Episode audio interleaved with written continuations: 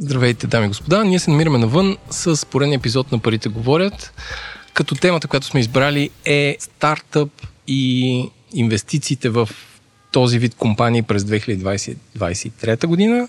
В България. В България, като не сме правили такъва тема от може би две години, така че а, има гости, които са, как да кажа, а, от една страна инвестиращи, от друга страна ще употребя тъпата дума стартъпаджи, а, които ще разкажат нали, за това какво се случва в тази екосистема в България. С мен е господин Иван Ненков, както винаги. Здравейте.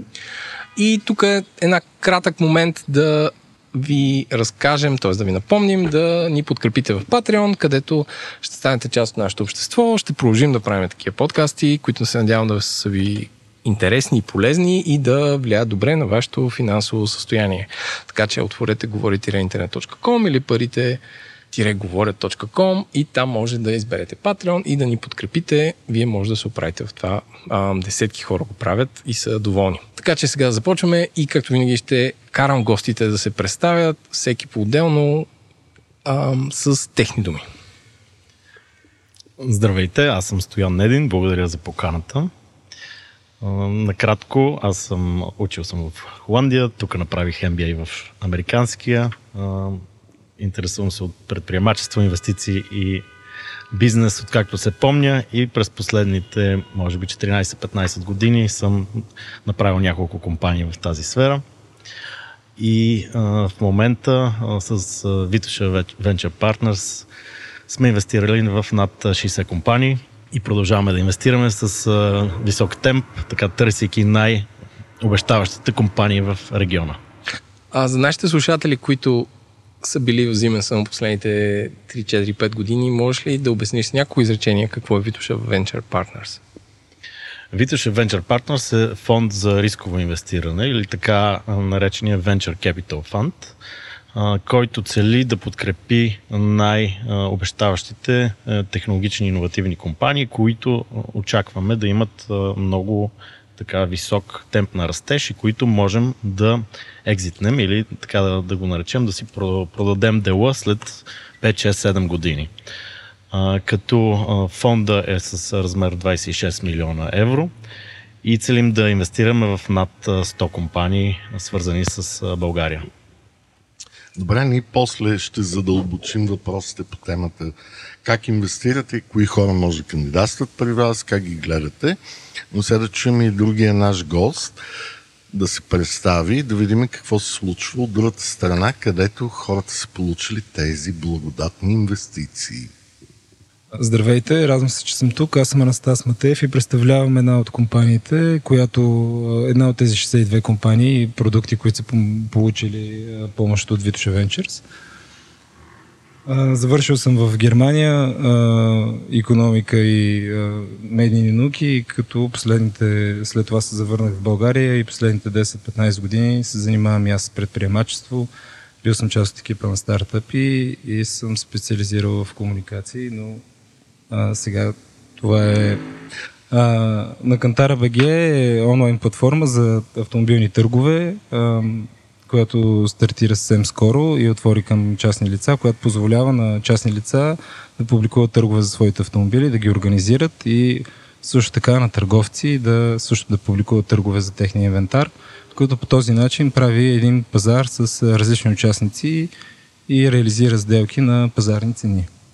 Тоест, ако мога да го обясня, не е аз продавам кола в MobileBG искам 23 000 лева и, не се дискутира. А, листвам на цена от 19 и гледам докъде ще стигне нагоре. А, да, правилно а, се ориентираш. Преди всичко той е а, базиран на транзакции а, пазар, в който се очаква, че пазарната цена е един от факторите, които формира е време и намира единия продавач и единия купувач, които са готови да единия да купи автомобил тази седмица, другия да продаде автомобил тази седмица като най-често те с, а, на, на, ролята на Кантара е този инструмент, който ще постигне тази цена между тях, между двете страни, договорено от двете страни, която ще ги удовлетворява. И Ама... това се случва под формата на търк. Може да има повече от един купувач, нали? Разбира се, и тогава, раз... това е идеалната, идеалният случай за продавача, в който за неговия актив той е достатъчно атрактивен, за да предизвика конкуренция и тогава наистина реалната пазарна цена може да надхвърля дори очакванията на продавача. И без да навлизаме в детайли, защото се върнем по тая тема малко по-късно, Тоест това не е просто някакъв лист или сайт за обяви, където може да се надцакваме, надлъгваме с цени, но това е реално място, където мога да си купя кола или мога да си продам колата, без да има нужда да се занимавам с купища други, да ги наречем офлайн събития. А, може да си продадете и да си купите автомобила в а, рамките на седмица, стига да а, намерите а, купувача или продавача. А, точно така, той е доста динамичен пазар. Търгове има активни по всяко време. Ако не се открие автомобила, който в момента ви интересува, може да известите, ние да ви кажем кога ще се появи на търг отново. Или а, нов автомобил, кога ще се появи на търг и вие искате да участвате. А, като цяло, а, идеята на такива платформи за търгове е да съберат на едно място най-добрите сделки и много често и търговците, с които работиме, те вече са доста, разбират това и когато предлагат техния инвентар, го предлагат на такава цена, която тя да бъде промо цена за тази седмица с идеята, че иска да реализира сделка сега. И това до сега липсваше такъв инструмент, който позволява на купувачите да експлуатират този. Добре, аз искам да попитам инвеститора в лицето на Vitoša Ventures как вие решавате в какви компании да инвестирате и да кажем в частния случай защо точно този бизнес модел на, на Кантара ви е бил интересен? Добре, ще започна от частния случай. В случая пазар за автомобили първо е доста голям пазар и той очевидно не е много ефективен в момента. Тоест имаш, имаш една, едно голямо количество застояла стока – в сайтове, в автокъщи и хора, които имат неадекватни очаквания, да кажем, за цена, на която искат да реализират а, а, своя автомобил. Това е лошо за всички страни. Някой е пуснал кола, която седи, залежава, тя се амортизира на нереалистична цена. А, и съответно купувача също, също не е достатъчно привлечен от, от цената. А, търга, като сам по себе си, дава ам, бързо реализиране и дава ликвидност на тази стока, така че ам, продавача бързо да получи парите, които пазара му предлага и купувача съответно бързо да вземе колата, която иска на пазарна цена.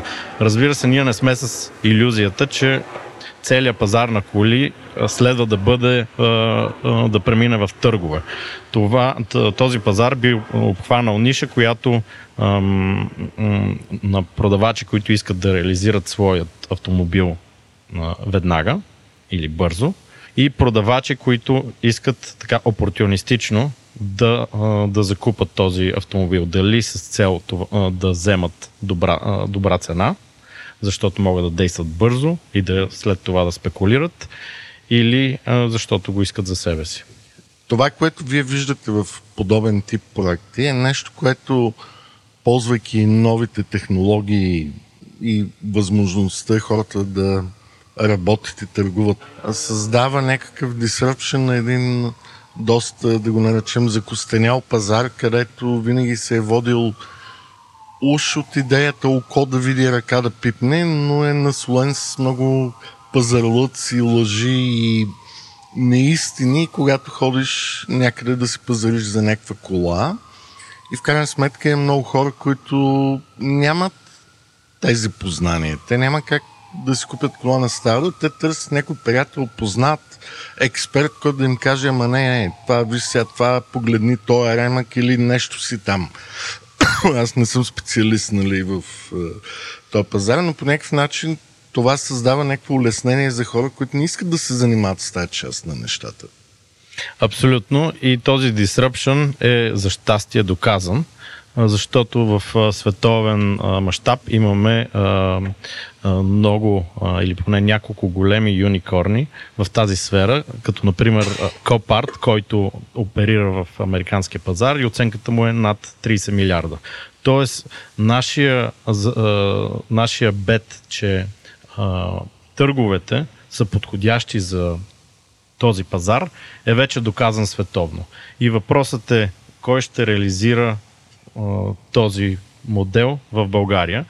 Нашия залог е, че на Кантара БГ ще успеят да го реализират и разбира се а, и световно. Ед, ед, един начин на а, продаване на автомобили не отрича другия. Те са а, предназначени за различен тип купувачи и продавачи и дори, дори за различен тип а, автомобили. А, за това колко е на старо, колко е а, амортизиран, колко е нов и така нататък. Аз искам да върна малко по-назад разговора, защото нали, епизода не е за един от, една от вашите инвестиции, като цяло за стартъп културата през 23-та. А, можеш ли да направиш а, кратък преглед на, на вашия бизнес, на вашия фонд, какво е правил последните 3 години? А, каза 62 или 63, не запомних компании, в които сте инвестирали. Търсите ли още? И да отговориш на предния въпрос за какво харесвате в една компания, без конкретното. Да, с удоволствие. Нашия, нашия, нашите критерии реално обхващат стотици фактори, които разглеждаме в една компания. Като може би най-основният въпрос, на който си отговаряме, е може ли екипът, който ни представя идеята, да я реализира успешно и да направи голям бизнес от нея и след това този бизнес да може да се продаде, така че ние да можем да мултиплицираме инвестицията си многократно. Тоест не по две, venture capital фондовете не се интересуват да отвоят своята инвестиция средно. Ние се интересуваме да я удесаторим или нагоре. Това е доста добро желание по принцип. Да. Пожелавам го на всеки венчър фонд. Но като казваш да продадат, това най-вероятно включва голямо меню от опции. Или излизане на публичен пазар, или влизане на нови инвеститори, които да вдигнат капитализацията, или някой по-голям да купи по-малката компания, в която вие сте инвеститори. Абсолютно. Всички това са опции. Може да е стратегически, финансов инвеститор, теоретично може и а, съдружниците, основатели да изкупят нашия дял, да поканят някой друг а, съдружник да не изкупи дела. Така че оп- опциите за изход от инвестицията са доста, стига бизнесът да е успешен а, и ликвиден. Тоест, а, но тогава аз ако се сложи шапката на стартапа G, както каза Еленко, освен вашите пари, за какво сте ми вие? Тоест, ако имам достъп до Family and Friends, които могат ми да дадат, да кажем, 100 000 евро, нали, не, че това е лесно нещо, но по принцип защо ми трябва фонд като Vitoше Ventures, а не просто да търси пари от Еленко или от е, някой друг познат, които да ми дадат по 10-15 хиляди, аз да си върша моя проект и някой ден всички тия хора аз да ги обогатя. Защо ми трябва фонд? Добър въпрос. Пожелаваме на всеки да има лукса да събере пари и да идва при нас не заради парите, ами заради това колко сме страхотни така нареченият термин, е, е, е, който ние и както и други фондове обичаме да използваме, е, че сме smart money. Тоест, партньорите, които, които сме направили този фонд, смятаме, че отключваме много бизнес и инвестиционни възможности на, на стартап компаниите. Това ще рече, че може да им помагаме първо в организацията на, на бизнеса, на бизнес модела, на продукта, така че те да бъдат конкурентно способни, да, им да ги подпомагаме в стратегията за растеж, да им правим бизнес интродакшени, да структурираме следващи рундове на инвестиране, да привличаме други инвеститори като нас и да сме добрия партньор в растежа им напред. А може би да дисциплинирате партньорите, които са основали компанията, да мислят много по-фокусирано и корпоративно и финансово да го наречем хигиенично, спрямо това да се разпиляват по някакви неща, които всеки човек е подвластен на емоции и други фактори, които не винаги са бизнес ориентирани. Абсолютно. Също така е важно да се каже, че не всеки хубав бизнес е хубав бизнес за един Venture Capital Fund. Тоест, ако някой предприемач иска да си направи бизнес, който да изкарва 1 милион евро, да му храни много добре семейството, да се живее много добре, да, това може да е един много хубав бизнес а, за за него и за още 10 човека, които работят в него, но това най-вероятно не е интересен бизнес за нас, защото ни, нито има как да го реализираме, нито да реализираме инвестиция от, от него, нито... Тоест, вие търсите растеж и развитие, нещо, което, както е модерно да се казва, да е scalable. Точно Scalable е, е важна дума за всеки стартап, който, който целим да инвестираме. И може би тук е момента да отговоря на въпроса, който и двамата ми зададахте за така критериите, които, които, които гледаме. Ще ги кажа накратко, че гледаме първо екипа, дали разбира добре материята, която, която ни представя, в която е неговата идея. Дали е достатъчно dedicated и мотивиран, дали е дали прави още пет неща. Вярваме ли, че този човек след като върви времето ще продължава да, да бъде така камитнат към, към този бизнес и да се раздава напълно. След това идеята има ли достатъчно пазар за нея? Как е конкуренцията на този пазар? Колко ре, реалистично е тези хора, които седат пред нас, да завземат част от пазара с тази идея? Каква има стратегията за навлизане на пазара? Имат ли вече а, някакви конкретни планове, които включват а, партньори, ра, а, конкретни разходи за това как ще се продава този продукт, как ще се маркетира онлайн. Въобще тези хора, а, вярваме ли, че от, а, от А до Z ще из, могат да извърват пътя или това са едни просто хора с, а, с добра идея, която не е ясно докъде ще се изрази. От там нататък е, нали, самото изпълнение включва много, много стъпки. Нали. Едно е, е много различни компетенции. Едно е да изградиш добър продукт, друго е да, да правиш голям добър екип, който да може да се разраства. Трето умение е да се разрастваш в чужбина. Четвърто умение е да, да правиш продажби международни в онлайн и офлайн. А, и вече трето умение е да се екзитнеш подобаващо, така че и ние да сме а, изпълнили нашата мисия на инвестиционен фонд. Това е много интересно, защото някои хора биха си казали, добре, аз имам, както ти каза, гениална идея да създам оборот от 1 милион и с печалбата от 200 хиляди от този оборот, аз ще храня себе си, моето семейство, работниците и така нататък. Обаче това ми е достатъчно в този живот. Аз нямам нужда да, да ходя в Румъния, в Унгария или ако щете Русия, Украина и така нататък. Не, не, не, не, не искам това, искам да съм това нещо. И всъщност, нали, това е разликата между фирма, която е едноличен търговец в кавички го казвам, не като да. юридическо, е, юридическо образование, а по-скоро фирма, която всъщност събрали някакви хора, които имат гениална идея, обаче тя би работила на много пазари. Тази идея ще реши или ще улесни живота на много хора, които са не само в България или в Пазарджик и Лом, а така един по-широк кръг. Нали, това изисква повече усилия.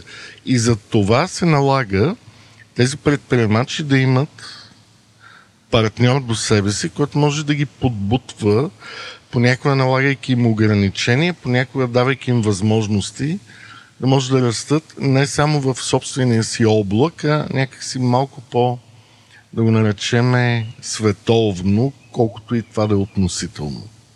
Абсолютно много си прав.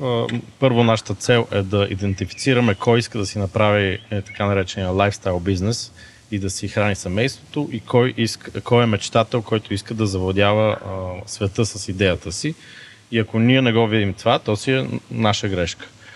А, от друга страна, да, наша работа е да, така, да насочваме а, основателите в правилната посока, така че те, ако се по някакъв начин разсеят, отклонят, ние да им казваме, а, така да им припомняме на къде сме тръгнали и да привличаме, ако щете, правилните партньори, които да допълват тяхните липсващи качества по пътя на растежа. аз имам следния въпрос, защото ти каза за какъв тип екипи търсите. А какъв е а, вектора на типовете индустрии, които търсите, особено в тази година? Сега, крипто, да или не. А, аз може съм супер гениален земеделец, ама, примерно, вие може да не търсите човек, който се занимава с биоземеделие, има гениална идея за нахута, примерно. Как избирате а, спреда от към индустрии, в които се фокусирате? Индустрията, които гледаме, е изключително широк. Накратко, крипто да или не, не ако просто криптото е крипто. Нас не ни интересува ам, технологията, а, нас ни интересува, фундамента и потенциала на бизнеса. Ако нещо е, е просто хайп, а, не, прас, не е само, че меко казано, че не ни интересува, ние а, го гледаме с насмешка, защото хайповете на всеки човек, който се интересува от инвестиции, а, това трябва да го плаши а, като дявол от Таймян или а, други банални фрази. Та, а, ние гледаме на пазар като България. А, първо, ние нямаме безкрайно много опции за инвестиции в а, а, един или два сектора а, на такъв малък пазар. И целейки да инвестираме в над 100 компании, ние разглеждаме почти всички сектори. Разбира се, за а, venture capital, т.е. Индустрия, индустрия, която цели почти експоненциален ръст на, на стартапите, в които инвестираме. Някои сектори са по-апетитни от други. А, да кажем, финтек или cyber security и AI и софтуер като услуга, SaaS модели. Разбира се, неща, които могат да се мултиплицират или, както ти каза, scalable проекти, са по-атрактивни за нас, защото имат по-голям шанс, ако имат така наречения product market fit, ако продукта се оцени от пазара и хората са готови да плащат, той да бъде скелнат, той да бъде продаден на, на целия пазар и пазара да го клепа, така да се каже, без да има толкова голям цена за всеки допълнителен юнит на продукта, който е продаден. Така че, да, интересуваме се от тези по-ход индустрии като AI, само че тук идва въпроса колко колко трябва да си добър, за да се конкурираш с световните гиганти, като Microsoft, като OpenAI, Google а, и другите, които са в това състезание. Така че е, да, невероятни неща се случват, само че а, това да излезе от България стартап, който да завладее световния пазар в AI, да кажем, е много трудно и не е лесно решение, дори да е много ход. Ето, ако намерите български стартъп да, да бие OpenAI, направо имаме новина, както се казва. И точно да. в този контекст, нали, който е доста отрезвяващ, защото всеки може да си сложи бранд или панделка, аз съм в AI, аз съм в крипто или аз съм в uh, whatever, нали, което е модно е нещо хубаво, нали? То възбужда апетита на инвеститорите, но в крайна сметка ти трябва да можеш да предложиш нещо, което да работи. Но а, това, което искам аз да питаме, докато преди една-две години, особено след пандемията, когато имаше голямо изливане на ликвидност от централни банки, правителства и така нататък, изведнъж всякакви стартапи идеи, след като цените на акциите, да кажем, на Zoom и подобни компании отидоха на небето, изведнъж всеки такива компании за лесни, да ги наречем дистанционни IT решения или ако щеш, неща, които откъсват физическия свят и го виртуализират, получиха огромни стойности и там само вдигаш ръка и едва ли не вземаш пари веднага. И, и сега, ако върнем реалността към днес, когато вече лихвите не са нула, а в Штатите са почти 5%, а в Европа са 3,5%. Говоря за основните лихви на централните банки, а не за лихвите, които даден кредитор иска за частна сделка, където там са много по-високи нивата. След фалита на Silicon Valley Bank, SVB и купща други, да ги наречеме, неслучвания на големи хайпнати проекти, както ти каза, как, този хлад усеща ли се в индустрията и в България или ние тук си живеем в един наш си облак, където тези големи колебани, катаклизми или хубави неща в България идват с такава забава, че все още не забава във времето им предвид, не забава като купон. А, ние, нашата екосистема на инвестиции и стартапи не го усещаме това нещо. За щастие, нашата екосистема действително е малко изолирана от а, тези а, глобални движения. Да, това, което ти казваш, има огромна корекция на глобалните пазари на стартап компании. А, много по-малко юникорни се случват а, всяко три месече. Някои а, огромни компании а, имаха така много голямо намаляне в а, оценките. Примерно от 80 милиарда ставаш на 30 милиарда, на 10 милиарда. А, така че има едно, имаше едно много такова силно отрезвяване, което е добре, защото а, всяко надуване на балона а, не води до добри неща и това спукване на балона или тези цикли или кризи или както и да ги наречем, това, това е нещо хубаво, че се случва, защото иначе света става изкривен. Колкото повече продължава ам, едно надуване, толкова по... след това срива ще, ще е по, по-неприятен и много повече системата ще пострада. Тук българската екосистема ам, е ам, за щастие до голяма степен раздвижвана от а, фондове, които имат много голяма част европейско финансиране. А, за щастие имам, имаме тук около десетина фонда, които а, имат определен мандат да все пак да налеят в българските стартапи а, тези пари, да изберем най-хубавите. Те не са подвластни на тези осцилиации на настроението на частните инвеститори в юруш на AI, юруш на крипто или юруш на нещо друго. А, а тук е много по... Окей, okay, да, нямаме милиардни стартапи, но в същото време все още може да финансираме стартапи без да хората да бягат от цялото това решение като бизнес модел.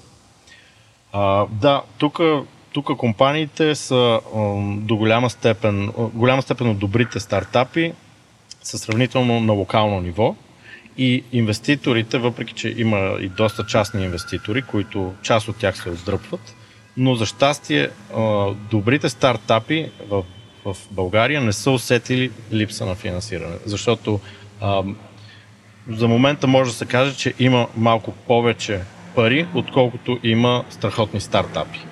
Това е интересно. Между другото, това е важно за нашите слушатели. На фона на Silicon Valley тук все още има повече пари, отколкото идеи или възможности. Аз за първи път чувам, не за първи път, но радвам се, че има бонуси на, на малкия пазар мога така да го обясня. Да, тук разбира се, въпрос на критерии, защото а, реално има хиляди стартапи и а, някой може да каже, окей, а, аз, не, не, аз съм страхотен, но не съм получил пари, но критериите за това кой е страхотен или не, те са, разбира се, субективни и са, и са доста, но а, по мое лично мнение, а, всеки страхотен стартап в България е получил пари и, и се развива получава пари на добра оценка и има немалко възможности за финансиране.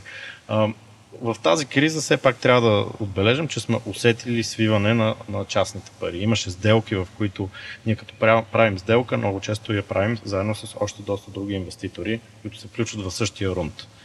И а, е, имаше доста случаи, където някой инвеститор е все пак оплашен от това, което се случва и се оттегля от, от сделка.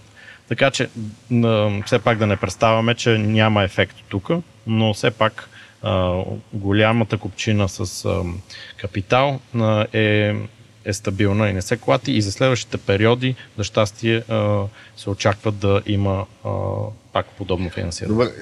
Честно ли е да се каже, че оценките на бизнеса на стартапите в България са едно ниво по-реалистични, заради страха, че ние не можем да развиеме бизнес на световно ниво. Т.е. ние гледаме ни много, ги наречеме, реалистични малтипели за този бизнес, защото когато е стартап, той не може да покаже печалби, обороти и така нататък. Той може да покаже идея и екип, който да реализира тази идея и евентуално а, да го наречем вътрешна организация, която да може да помага това нещо да се развива. А, и, и тогава риска е по-малък за фондовете, когато нямат peer pressure, т.е. натиск от купищата други фондове да се вдигат валуейшените на някакви малтипали или множители, не знам точно каква е думата да. на български, 50 пъти оборота или 100 пъти проджектът оборот след 3 години и така нататък. Тоест, този хайп тук сме успяли заради цялата ситуация, където сме тук, да го отминеме безболезнено за сега. Абсолютно верен ти е анализа. Тук оценките са а, по-низки от а, западните стартапи. А, разбира се, аз имам сравнително консервативен поглед в а, инвестирането. Така че на мен винаги ми се виждат високи оценките в стартап компаниите. И, и да, ще Те... чакаш 10 пъти парите, това е нормално. Да, и освен това а, инвестираш основно в а, бизнес плана и в а, така, обещанията, в визията на екипа, отколкото в бизнеса в момента. А, така че те по рождение са с високи оценки стартапите, но когато си а, така слагаме нещата на масата заедно с западни фондове, много сме щастливи да видим, че те, да кажем, имат нещо, което ние влизаме на оценка 3-4 милиона. Те, биха, те го виждат, че такова нещо струва 12-15 милиона. И а, винаги е удоволствие да, като си говорим с такива западни колеги, да видим такива разлики в оценките. Добре, в... сега да върна малко разговор в другата посока. Вие какви инвеститори събирате в фонда? Тоест, ти каза, че до голяма степен основните фондове в България разчитат на дългосрочни европейски пари, които не са толкова притиснати от моментните движения на деня и моди. При вас могат ли да инвестират да го наречем физически лица или фирми, или те биха били по-скоро в другата кошница, които са коинвеститори заедно с вас? Тъй като 2023 ние ще преключим нашия инвестиционен мандат и би трябвало да, да правим нови фондове след това от 2024 а, вече би било късно за някой да се включи да инвестира при нас. Но по принцип в Venture Capital фондове, да, те са отворени за всякакви а, така наречените Limited Partners или LPs, а, хора, а, компании, а, други инвестиционни фондове, фондове на фондове, както а, е популярно да, да бъдат наричани, които а, да инвестират някои фондове имат десетки инвеститори в тях, други по-малко, но когато се рейзва един фонд, когато се събират парите за един фонд, често се включват всякакъв тип инвеститори, които искат да имат експозиция към този сектор, но осъзнават, че не могат нито да направят процеса, а, но това да да видят хиляди стартапи, нито да ги оценят, нито да изберат най-хубавите да кажем, най-хубавите 50 от 1000. Така че, да, по принцип е отворено за, за външни инвеститори да, се, да инвестират в такъв тип фондове. Добре, това е супер. А можем ли да кажем какъв е хоризонта? Тоест, ти каза, че и това е абсолютно нормално. Всеки фонд, който инвестира, иска след 3, 5 или 7 години да излезе от тази инвестиция на печалба. Какъв е нормалният хоризонт за фондовете за техните инвеститори, съответно за стартапите, да знаят кога този първоначално важен партньор ще иска да реализира своята инвестиция по някакъв адекватен начин. До голяма степен всеки стартап а, си има собствен живот, но може би класически един а, фонд като нашия има 10 годишен живот. А, обикновено инвестира в първите 3-4 години и след това лека по лека почва да излиза. Като целта е, разбира се, да се продаде дела в компанията а, на възможно най-висока оценка. Тоест, ако на 6-та година ние вярваме, че компанията се развива много интензивно и след две години ще е още по-скъпа за продажба, то логиката е, че към края на инвестиционния период е най-доброто време за такъв тип постоянно развиваща се компания да се излезе. За други компании, разбира се, може да се случи, че някоя компания е придобита рано, още на третата година, четвъртата, петата. Разбира се, това е до голяма степен диктувано от самите основатели, до кога виждат, че е доброто време да продадат тяхното чедо. Аз сменям така събеседника и въпрос към а, основателите. Може ли да разкаже за... Представи си, нашия слушател е човек, който има някаква гениална идея. Той техническите си умения да го направи. Има приятел, който ще му помогне с сървърите, да речем. А, как минава един път до това да имаш идея, да почнеш да правиш нещо или да се свържеш с фонд, да, да си направиш бизнес плана и да, да разчертаете там до две години или до пет, така че да се случи. Ли да направиш за начинаещи каква е работата от стартъп към фонд? Едно, едно лоуктру за стартъп. Да, накратко да. И а... през твоя опит. Ами, много добре и Стоян и Иван а, споменаха преди това. А, наистина още когато създавахме компанията, ние имахме ясна визия какво ще бъде нейното развитие. Започваме от мисията е ясна, структурата може би също е важна. Ние, например, избрахме функция структура да бъдем акционерно дружество, което още повече да бъде по-лесно за последващи финансирания. Той Стоян каза един чеклист, но всичко, и аз си мисля, че трябва да сме минали през него но каза и Product Market Fit. Е, наистина трябва да първо да разбереш е, маркета, е, имаш ли да разбереш какви са неговите проблеми, има ли място за тебе, решаваш ли някакъв проблем. След това да видиш какъв трябва да бъде продукта за този пазар и наистина да събереш екип, който да може да го а, направи, да го имплементира, да го наложи на пазара и тогава наистина да има фит между хората, до които си достигнал и продукта, като не е лесно, със сигурност изисква за основателя, който се занимава по-оперативно, със сигурност да бъде някаква поливалентна личност, която е пипал от всичко, което се случва в компанията. А, затова виждаме много често при технологичните компании, особено които са силно базирани на някаква технология и иновация, основателя да е с а, технически бекграунд. Основателите на компанията бяхме обединени около идеята, че искаме да направим търго в България, защото вярваме, че е настъпил момента и момента е правилен, в който това почва да се търси и да има все по-голяма приемственост в България. Търгове, идеята не е уникална, както каза Стоян. Търгове има на много различни пазари, за много различни клиенти и крайни клиенти, като те могат да бъдат от бизнеси за бизнеси, т.е. с затворен достъп за крайни клиенти, могат да се различават по вида на инвентара, който предлагат. А, ние направихме а, по този начин нашата платформа, че да отговаря на нуждите на българския пазар а, като цяло, като това включваше наистина да анализираме какви са пречките, да изхождахме от проблеми, които сме забелязали и от въобще идеята, че той има нужда да се ускори по някакъв начин, да стане по-бърз а, и да има платформа като нашата, която с допълнителните услуги, които дава за двете страни, да фасилитира процеса и да го улеснява и да спестява време. А, това ни обединява и това е нашата мисия.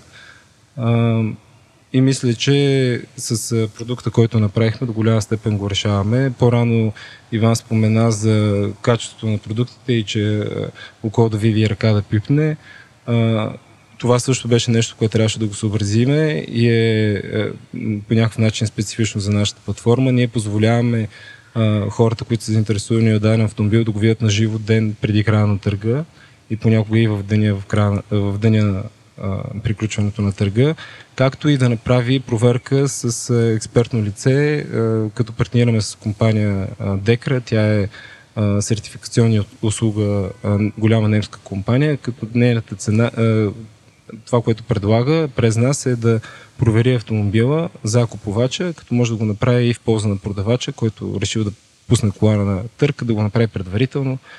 По този начин купувачите да може да се запознаят с моментното, моментното техническо състояние на автомобила. Това е един аспект. И, и разбира се, има други проблеми на пазара, като а, желанието да купиш автомобил, но да не си готов с финансирането. През платформата предлагаме допълнително финансиране, възможност да вземеш кредит на добра цена, като идеята е тези предложения да стават все повече. Но преди всичко спестяваме време на крайните клиенти, хората и от двете страни, които са решили да купуват и да продават. И наистина сме инструмент, който удостоверява. на Кантара платформата не е страна по сделката. Сделката се сключва между продавач и купувач, като всички продължения, които се дават от купувача, са по някакъв начин обвързващи, тъй като се изисква да гарантира, че могат да направят това предложение, изисква да регистрираш платежен метод. Цялата платформа е доста интуитивна и сега всъщност има добри сделки и е интересно, когато хората се опитат да се възползват от тях. Добре, а, аз те върна към метода на финансиране. Тоест, вие имате идея, правите компания, имате авторизиращ орган, който казва тази кола е окей, тая не е окей. А, къде стигате с идеята, трябва ни а, ще може да изкараме така още 6 месеца, след това ни трябва инвестиция и се свързвате с фонд. И как протича от там нататък? Представи си, че аз искам да направя стартъп, така че да ми обясниш какво случва нататък. Ами, за щастие, това е начина и визията за един основател за как да развие компанията си, как да достигне до капитал, е някакво колективно знание. А, а, така, а, ефект от това, че цялата стартъп екосистема в България се развива. За щастие, до голяма степен през последните години, 5-10, е, заради това именно тези европейски средства и възможността български компании да получават финансиране, когато има определен брой компании и успешни екзити, това знание се натрупва и пътя е ясен, но ето, например, доста е важно един бизнес да има и подходящите, подходящите адвайзери, освен основатели, тези, които да могат да помогнат в някаква сфера. Нали? Дали ще бъде финансиране, дали ще бъде go-to-market strategy, дали ще бъдат ключови партньорства. Това също е доста важно. А бихте ли развили тук вече аз си сложих шалката на Product Developer, тази платформа към някакви други активи, примерно изкуство или моти, нещо, което също по традиция се продава на търгове? А, поначало технологията на нашия стартъп е на търговете и механизма на търга. Актива е а, нещо, което може да, бъде, може да бъде сменен и търговете да работят за различен тип активи. Ние само да кажем, че ако така свичне фокус компанията, че реши да прави търгове на пазара за скейтборди, ние сме аут. да, тази стратегия е консултирана в още може би първите етапи в комуникацията с Vitosh Ventures. да, за нас е важно да все пак да се оперира на, на достатъчно голям пазар, тъй като този стартап не прави а, някаква технология, която е, ще се патентова и ще се наложи в а, цял свят. Ние гледаме сравнително а, регионален а, импакт, регионални цели, затова за нас е важно а, пазара да е достатъчно голям. Тоест продуктите, които ще се продават под тази платформа и търговете, самия пазар да има достатъчно голям обем, а не да е насечен много малки сегментчета. Точно, затова дадах примера с скейтбордите, защото в България се продават много коли, с, т.е. оборота на продажбите на коли е голям, но не сме заинтересовани в тези хиляда скейтборда, които се продават в България, да, сме, да взимаме част от този пазар. Ми аз всъщност искам да питам, т.е. да се върна малко, може би половин час назад в разговора. От тук насетне ще усетим ли този хлад и отрезвяване на инвестициите в стартап компаниите, т.е. очакваме ли за тишие по тази тема или напротив, ние тук сме толкова изостанали, че все още има Мегдан, както ти каза, ви имате пари, които не може да ги изхарчите, това нещо да работи.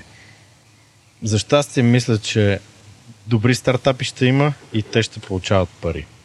Първо пари ще има от а, много различни а, източници и частни, и европейски. А, и второ, за най-хубавите и с най-голям потенциал компании а, винаги се намират а, частни инвеститори. Бих казал, че отразяването в оценката е нещо, което мен винаги ме радва и не обичаме да виждаме балони, и не обичаме да правим балони, за съжаление понякога се налага, защото най-хубавите компании, много хора искат да инвестират. Да, аз не случайно питам този въпрос, защото в един момент това, което се случваше в Силициевата долина, все едно беше стартап е за бизнес. модел, а не, че стартапа създава някакво ново улеснение или нов продукт. Просто ти правиш стартап, за да вземеш едни пари, защото има много пари от инвеститорите.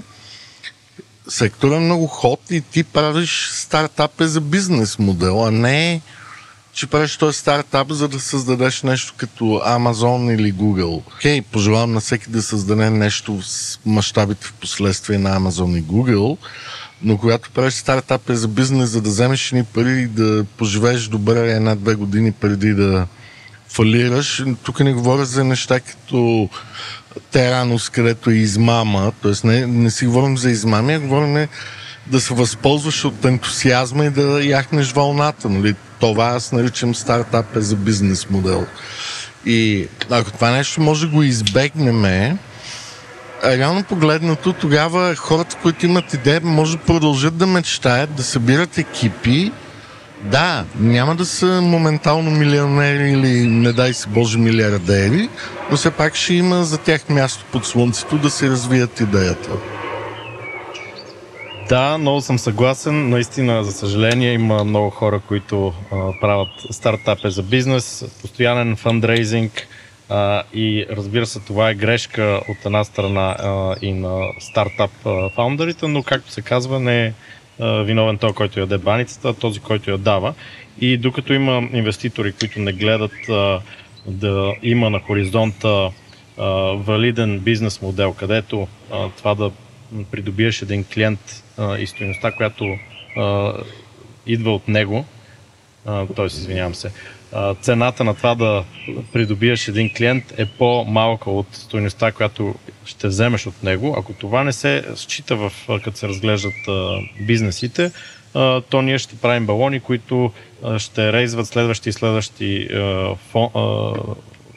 рундове на финансиране и, и ще има разглезени стартап фаундъри, които ще мислят, че заслужават да получат финансиране, без да предложат бизнес с силен фундамент а, зад това. И, и аз като чуя, че някой човек основната му визитка е сериал ентерпренер или сериен предприемач, малко съм в първи момент оплашен, защото този човек а, работи нещо една-две години, после бяга от него, прави нещо друго за една-две години. Нищо лошо не искам да казвам за такива хора, но това ми изглежда малко повече като яхане на вълната, отколкото идея да създадеш нещо, което има long-term бизнес модел.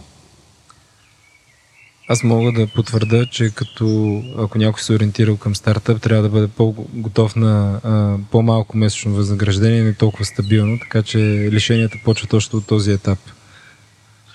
И, и още нещо исках, може би вече към края от тия нашия разговор. В началото си говорихме за вашите коинвеститори. Искам да питам как работите с така наречените ангелски инвеститори или angel investors, т.е. хора, които имат да го наречем, направили са някакви инвестиции или спестявания, имат малко повече свободен ресурс. Те как може да влизат в такива проекти като коинвеститори, като физически лица, ако щеш? Да, действително в компаниите, в които сме инвестирали, кумулативно може би има над 100 други инвеститори, които са се включили заедно с нас или преди това, или след това някои привлечени от нас, други от основатели. И именно това е много добре за екосистемата, така че повече и повече хора да, да се доближават до това инвестиране, да се доближават до, до предприемачите, да им дават стратегическа помощ също, а, ние от една страна се опитваме да привличаме всеки, който иска да има експозиция към стартап екосистемата, а, може да пробва да се свърже с а, някой от а, Venture Capital фондовете, в България, например. Защото... Ето, тук е момента, извиняй, че те прекъсвам. Дай да ги кажем как се казват тия Venture Equity фондове. Аз знам, че понякога сте съвместно, понякога се конкурирате и как хората да ви намерят. Тези, които са ангелските инвеститори?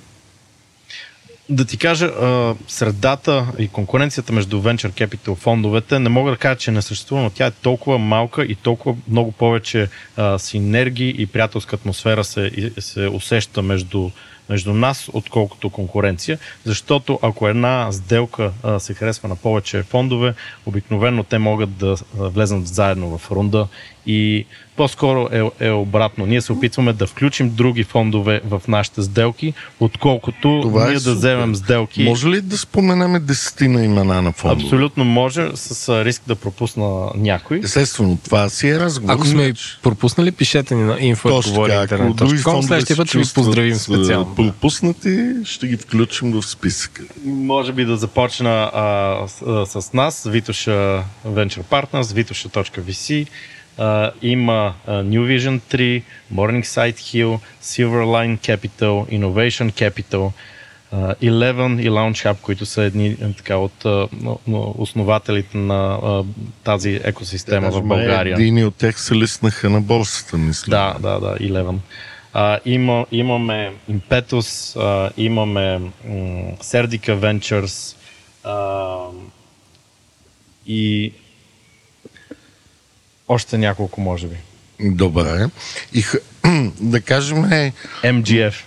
от нашите слушатели има хора, които биха искали да вложат в някакъв проект някакви ангелски средства. Те какво да направят? Да пишат имейл, да...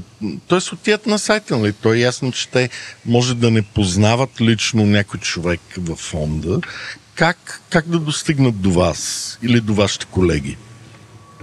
На- Така че да не ги игнорирате като някакви досадници, които ви пускат мейл, нали? Това е въпрос. А, да ви кажа честно, няма опашка от хора, които а, искат а, да си дадат парите. А, така че най-вероятно ще забележим, ако някой ни пише, че иска да инвестира а, смислени суми в а, стартап компаниите, ако, особено ако този човек би бил идентифициран като правилен партньор за, в тези компании. За е хубаво, ако някой ви пише все пак да даде някакъв бекграунд за себе си, защо а не просто аз съм богат земеделец, но искам да инвестирам в IT, защото съм чул, че това е готино.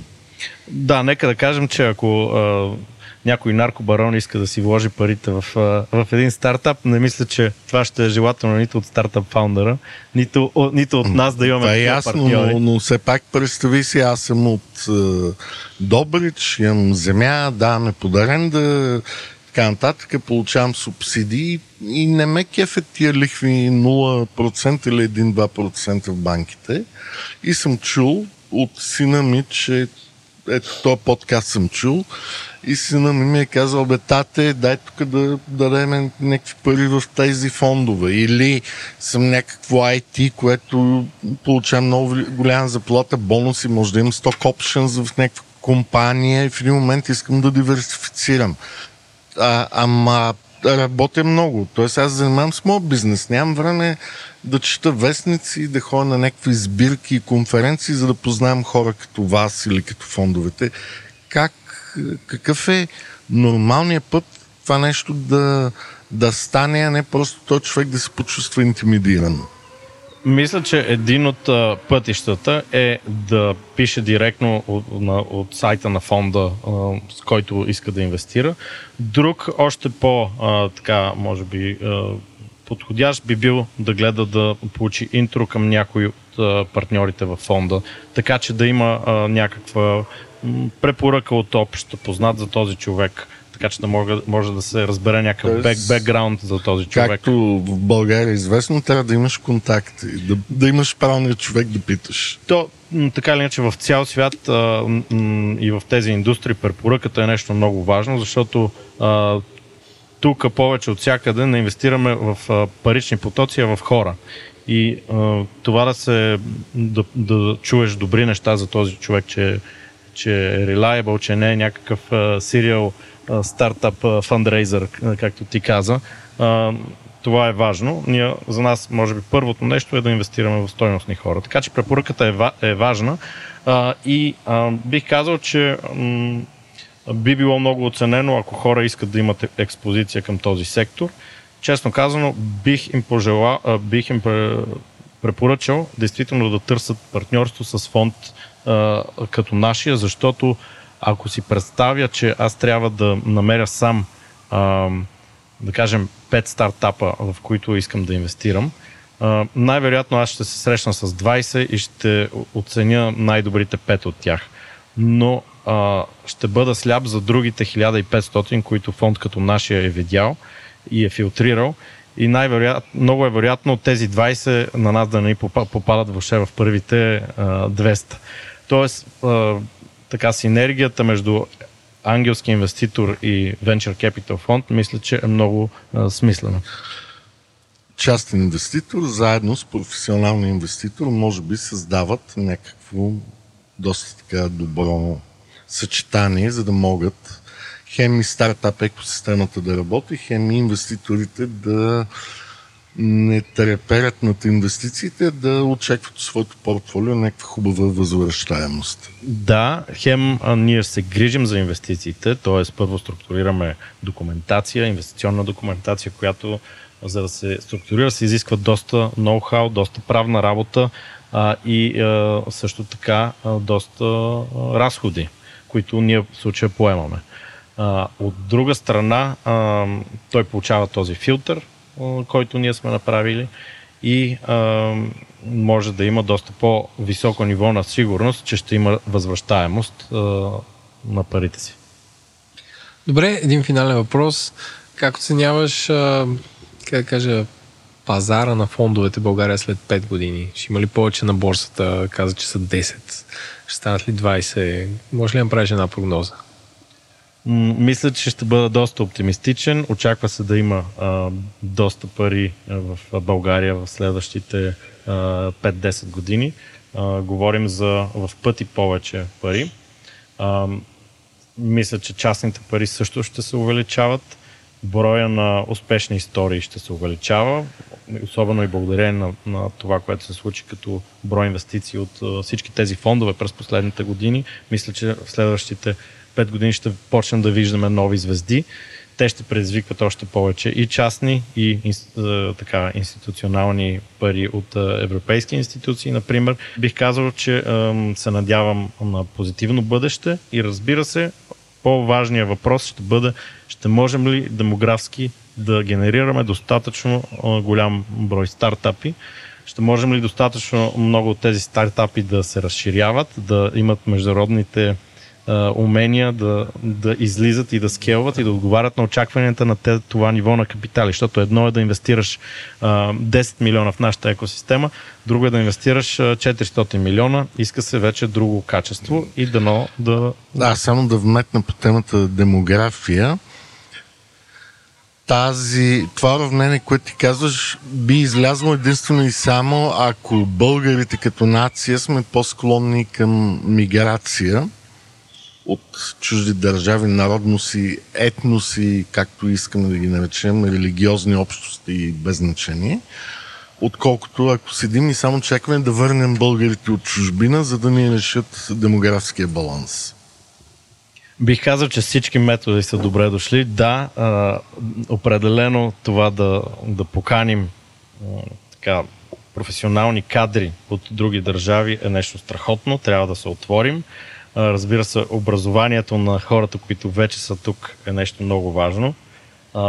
Имаме достатъчно много така маргинализирани групи, които, които са така, може да са uh, нашлифовани диаманти, стига да се погрижи малко нашата система за тях. Разбира се, това не е нещо, което става за една-две години. Това, за, за да се изпълняват такива стратегии, да се преборим с най-големия проблем в България, който действително е, е демографската посока, която сме поели, се изискват стратегии, които са 10, 20, 30 годишни, които е много важно да, да имаме политическа система, която да върви в такава посока.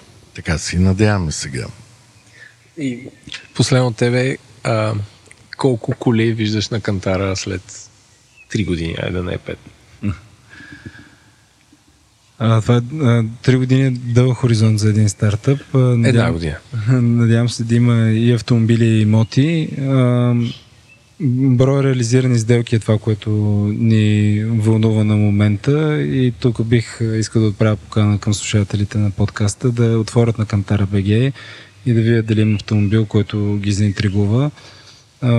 Това, което е интересното, че този сайт е доста жив и а, има смисъл да го разглеждаш а, често, тъй като а, инвентара непрекъснато се подменя и има за всеки го по нещо. А, това е нещо, което не споменахме по-рано е, че той като пазар с най-различни участници има и най-различен инвентар. 2024 година, юни месец, колко сделки виждаш?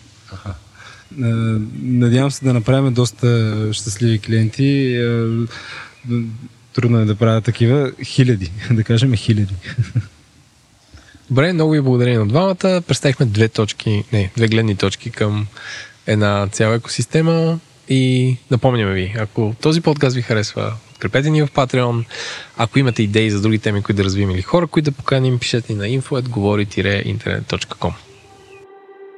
Разговорът, който чухте, има изцяло познавателен и дискусионен характер. Мненията, наблюденията и допусканията на участниците, изказани в подкаста, не представляват инвестиционен съвет или препоръка за покупка, продажба, записване, замяна, обратно изкупуване, държане или поемане на емисия финансови инструменти, нито съвет или препоръка за предприемане или въздържане от действия относно финансови инструменти. Всяко ваше инвестиционно решение следва да бъде внимателно обмислено, съобразено с личната ви финансова ситуация, опит в инвестициите и готовност да рискувате. При всички случаи е добре да се посъветвате с независим консултант-специалист в областта на инвестициите и данъчното облагане, преди да похарчите парите си. И още, нищо от чутото не трябва да бъде приемано като правен, финансов, бизнес или данъчен съвет. За получаването на такъв е необходимо да се доверите на експерт в съответната област, който да вземе предвид вашите специфични обстоятелства.